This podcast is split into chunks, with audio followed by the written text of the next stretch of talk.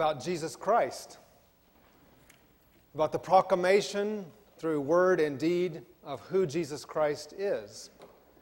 And throughout Mark's gospel, we are seeing how Mark is presenting to us the true dignity and glory of Jesus Christ, reflecting what Paul would later say in Colossians 1:28, we proclaim him. And we may not realize how absolutely unique this is in the history of the world's religions. Uh, if, for example, uh, you take Islam, according to Islam, uh, Muhammad was born in 570 AD, and in the year 610, while meditating outside of Mecca and the hills, he began to receive visions from the angel Gabriel, which continued from 610 AD to 632 AD and which today comprise the 114 chapters of the Quran.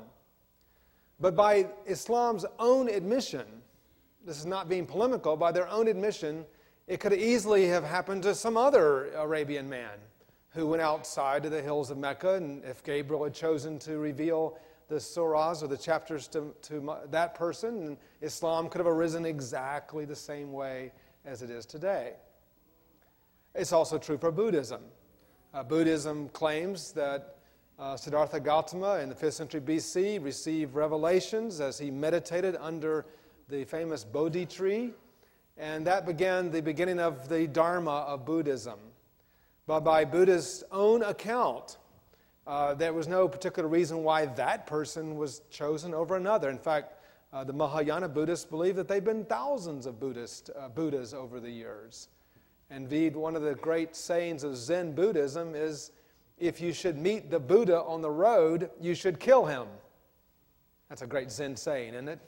Nothing quite like that in Christianity. But the point being that uh, the, the actual historicity of the Buddha is not that important. What matters is the Dharma, the teaching of the Buddha. It'd be like saying, if you have the Sermon on the Mount, who cares who taught it? But this is not the case with Christianity.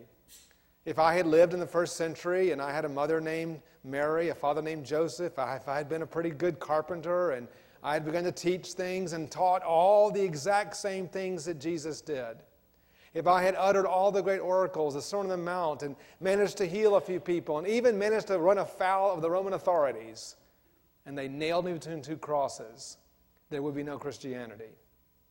Christianity is about who Jesus Christ is and it's that central fact from which all the other great treasures which come to us in the New Testament flow.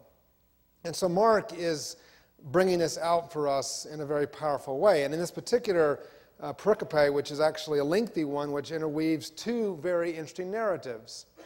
In this passage, we have the story of a very well known man, Jairus, an archon, or a synagogue ruler and Jairus is a person that we would, you know, step back. Wow, Jairus is here. You know, he's well known, he's named, he's biographied, he has title, he has position, he has authority. He has everything one would want in the ancient world. And you find in the same pericope, the same passage, that a woman who goes unnamed in this passage. She has no biography that we know of. She has no title, no position. She has no, no one uh, mentioning her rank or any kind of titles that she may have. And yet, the, both of these people need Jesus. And it's a great frame of the whole human race, isn't it? From the high and the lofty, the titled, the biographied, to the people that are marginalized, that no one knows about or cares about, all intersect in their need for Jesus Christ. And so, what a great passage this is. It begins in the 21st verse of Christ returning back across the lake we saw last time. Last time was last semester. Uh, this is the ninth part of this series, by the way. I will finish before the Lord returns. but uh, he comes back across the lake and he meets Jairus, who asks him to, to come and heal his daughter. And so Jesus uh, makes his way uh, on his way to Jairus' house. And on the way, isn't it great that Jesus' life models, not only here, but throughout his ministry, the capacity to be interrupted? it's a really an amazing capacity, that one that we, and I speak for myself, a capacity that I can just grow in. To learn to be interrupted and let my schedule, like, sometimes get changed. Because uh, we go through life, we have our schedule, our patterns, our plans, and, and Christ allows it to be interrupted. And in this cr- crowd, this pressing crowd, we have this woman and you realize that this woman, we're told, is not simply a woman that's suffering, but the implications of this particular ailment, she's suffering from ongoing bleeding. We don't know precisely what her ailment was, but it understand, of course, from the Jewish perspective, ritually speaking, that makes her perpetually unclean from the Jewish point of view. That means, therefore, that this woman had no access to the temple she could not come and talk to a priest. She could not go to the temple. She could not engage in worship. She could not offer a sacrifice. She had no access to God, temple, worship, or healing. She would what we would not, not a shut in, she is a shut out. And this woman is making her way, and in this crowd, she sees Jesus. Now, isn't it amazing? And, and, of course, Mark has already unveiled this several times in, the, in his gospel, but that Jesus embodies all of the great verities of the Old Covenant. So, even though this woman could not go to the temple, praise God, in Jesus Christ, the temple is coming to her. And that in itself is one of the great testimonies to the Christian gospel. If the old paradigm was, in some broad sense, people streaming to Jerusalem, streaming to the temple for healing, for hope, for forgiveness, the gospel is now about the people of God bringing the temple of God and all of its verities to the ends of the earth. We are in Christ a mobile temple. We're making the gospel mobile. We're bringing it out uh, virally into the world through, through God's grace and His power. So, the temple and forgiveness, He is the high priest. He is the temple. He is the sacrifice. All of that is embodied in Jesus Christ. We saw this with the, remember the man let down through the roof. He didn't tell him, go and show yourself to the priest, as he did the chapter earlier. He, he said, You're already at the high priest. Go and be healed. So, this is that again recapitulated here. This woman, she uh, comes and she, uh, we're, we're, told she had been suffered, verse 26, suffered a great deal under the care of many doctors, has spent all she had. And this is where the historians are such a gift to the church. Because some historian has actually discovered first century medical manuals. And they've also uncovered, archaeologists, they have uncovered uh, particular uh, solutions, like, you know, the, I'm not sure what they call it today, but like the Merck's manual, whatever, their version of that in the first century, where they give you the prescriptions for various ailments. So we have now discovered there were uh, three, I'm sorry, four uh, doctors' uh, suggestions for what to do if a woman comes to you with an issue of blood. One, give her a goblet of wine containing powder from rubber and alum and crocuses from the garden. Make her drink it. Okay, thank you. Another manual said take Persian onions, cook them in wine, and then have the doctor say as she uh, eats the Persian onions, arise from your flow of blood. Third manual suggests the only answer is a sudden shock.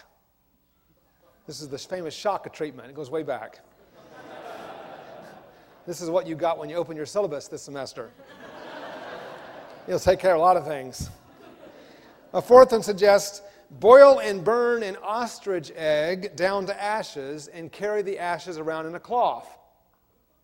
Now, this does illuminate a lot of this text when it says she spent all she had and did not get better. All right? This is, a, you know, we're kind of in quack territory here. But this is the kind of thing she was in no help, no hope, no healing. So, in the midst of this crowd, she uh, decides that she is going to reach out and touch the cloak of his garment because she thought, verse, verse 28, if I just touch his clothes, I will be healed. So she makes her way through the crowd. And she reaches out, and just before she touches the hem of his garment, I want us to push the pause button and just stop a minute and think about what's happening here. Because this is where you, you have to bring in your Old Testament knowledge a bit. In the Old Testament, if a unclean person touches a clean person, what happens? Right. I couldn't hear you, but I'm sure you're right. The clean person becomes unclean. All right, that's the way it works. Uh, remember uh, Haggai chapter 2 says, you know, they, they have this hypothetical situations. If a person is carrying consecrated meat in the fold of his garment, and that, per, that, that uh, meat touches against some stew or some bread or wine or oil food, does that food become clean? They say, no, no, no, no. Well, what about the other way? What if uh, you're having something consecrated and something, uh, you know, clean touches that, uh, having unclean food, clean touches that, does that become clean? No. So if clean touches unclean, then clean becomes unclean. If unclean touches clean, then clean becomes unclean, right? It never happens any other way. That, again, this is the motif, post fall motif. Everything in the human history is about becoming unclean. That's the whole nature of the fall. It spreads to the whole human race. Everything gets mi- mixed by that, hit by that from Adam on. And so, what we see when this woman reaches out is what you would expect to see. All that will happen is that Jesus becomes unclean. But here we meet the great reversal. Two great reversals in this text. This is the first one. Uh, when she touches the hem of his garment, what happens? She becomes clean. The whole thing is reversed. This is, of course, one of the great motifs of Christ. He's reversing the effects of the fall. And so that, those of us that are unclean now in Christ can be made clean. Hallelujah. This is the, one of the great themes that Mark brings out. And this is, this is the other point. Okay, here we are. She's touched him with his garment. She's instantly made clean. They're in this huge crowd. Picture the Super Bowl. You know, you're pressing yourself in or pressing into Estes Chapel. Crowds pushing and shoving to get in. the night before the latest release of an, you know, the latest, you know, the, uh, the, the nice iPad or the iPhone 4S. How about that? People lined up, you know, in their tents the night before. They opened the doors and people rushing in. This is that kind of press. If you haven't lived in the Eastern world, you, you really don't understand crowds. What can happen when you get caught in a crowd? So this woman is in this crowd and they're pushing and shoving, and she touched him with his garment. And what does Jesus do? He stops and says, Who touched me? Now, if you're trying to get into the Super Bowl to get to seat, you know, upper deck E6, and you were suddenly were to turn and say, Who touched me? The reaction would be kind of like Peter's reaction Master, you're crazy. Well, it doesn't say that exactly. but disciples say to him uh, in, in, the, in the parallel text, um, you know, Master, look at the crowds. How can you say, Who touched me? And this, this again, we're, we're revealing even subtly here the majesty of Jesus. Jesus is the most sensitive man who ever lived. Oh, what a great pastoral theme here as well that when we walk through the world, you know, so much of our lives, the whole of our lives, are a bunch of accidental contacts, kind of pushing and shoving our way through life. And here's Jesus walking through the world at three miles per hour. And he notices when a woman who is with an issue of blood, who is unknown, unnamed, unbiographied, no title, no position, touches the hem of his garment. Wow what happens when people come to the edges of our lives, our churches, our ministries. Who touched me, he said. Disciples, of course, were on a one stop mission. Jesus going to the important man's house. Jesus could be interrupted. He tells her, declares her the good news Daughter, your faith has healed you. Go in peace and be freed from your suffering. Now you realize that at this moment, when this woman is having the gospel declared to her, go in peace, go in God's shalom, you're now not under the ravages of the evil one. You've been declared clean and whole and, and healthy and in the fullness, the pleroma of God. At that very moment, Jairus' family is in his house asking, Why hasn't God showed up? Their daughter has died. I mean, can't, again, can't you feel the pastoral side of this whole thing? That in life, life is filled with situations where some receive these answers to prayer and the testimonies are given, and you're thinking, like, wow, I don't have that testimony. I'm still waiting on God. Jairus' family waited on God and they thought it was all over with. But then, Jesus, once again, Mark teaches us Jesus always has the last word. And many of us have to remember that through difficult times, that even though we don't have a current word from God for our current situation, God always has the last word, doesn't He? And so this woman, uh, he comes down, and of course the daughter is there. And Jesus said, Don't be afraid, just believe, verse 36. And he uh, lets James and John and come into the room with them. And they, uh, he announces again to this little girl, Talitha cum, little girl, get up. People were laughing, thinking, What is he doing? But instead, Jesus, again, the great reversal. He is the resurrection and the life. He reverses even death itself. Again, a nice anticipation of the resurrection itself. In this passage, we are learning about the dignity of Jesus Christ.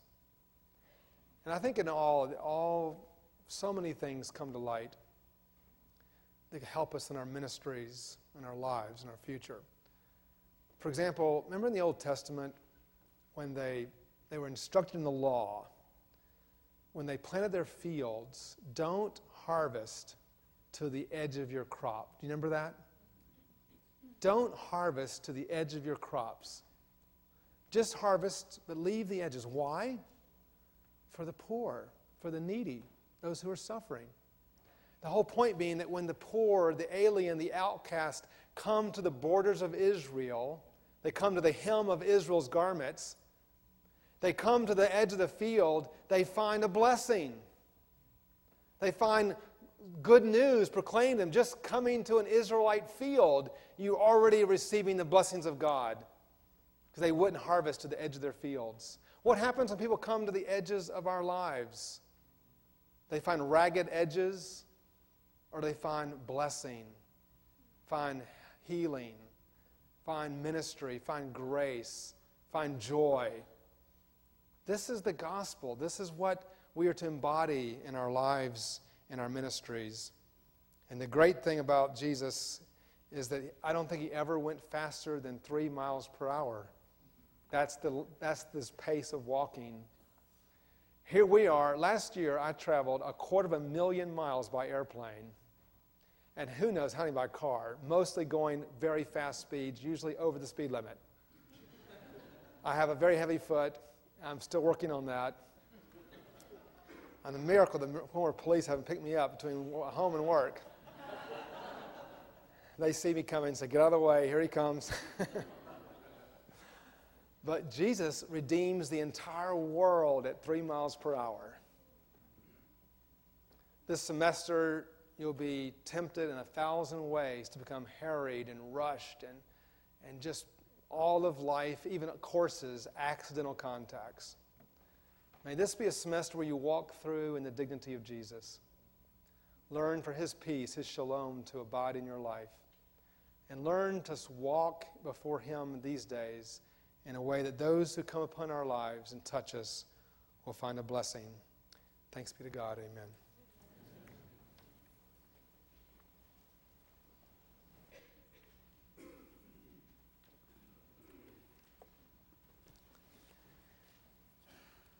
At this time, we have the happy uh, joy of installing Dr. Marilyn Elliott as the new Vice President for Community Formation for Asbury Theological Seminary. Uh, Dr. John, uh, Reverend John David Walt, of course, has served us very faithfully and will continue to serve us as he takes on the full uh, task and responsibility of the seed bed and also our external uh, uh, certificate program that we're developing. So he'll be focused more on our external audience, external ministries, and uh, Dr. Marilyn Elliott will be taking on the role of community formation and serving on my cabinet. So, Dr. Elliott, we're so thankful for you and accepting this position, and we'd like to uh, have a moment here to uh, install her. I want to begin with a charge, and then later I'll just want to alert to Steve. Where is Steve? I see Steve somewhere. Are you up there, Steve? There you are, Steve. I want Steve to come forward uh, toward the, after the charge, and we'll have prayer, and also anybody else on the community formation team who's here today. Uh, Marilyn, I charge you to faithfully serve this community as Vice President for Community Formation. We wrestle not against flesh and blood, but we do wrestle. And Satan has a strategic objective to destroy and shipwreck every ministry, every life, and every marriage in this community, whether in Wilmore, Orlando, or our extended learning community. Tares are being sown, lions are roaring, and Satan still deceives. May you daily put on the full armor of God. May you be girded with the belt of truth, the shield of faith, and the helmet of salvation. May the sword of the Spirit be in your hand, and may your feet be clothed with the gospel of God's peace and the great shalom which awaits us all. And may you also not only do the ministry of helping us to avoid the wiles of the evil one, but to build what it means to be a community formed in the image of God and marked by the new creation. May you have the heart of a shepherd, the wisdom of Catherine of Siena, the determination of Deborah, and the prayer life of Monica. If you do that, you'll be all right.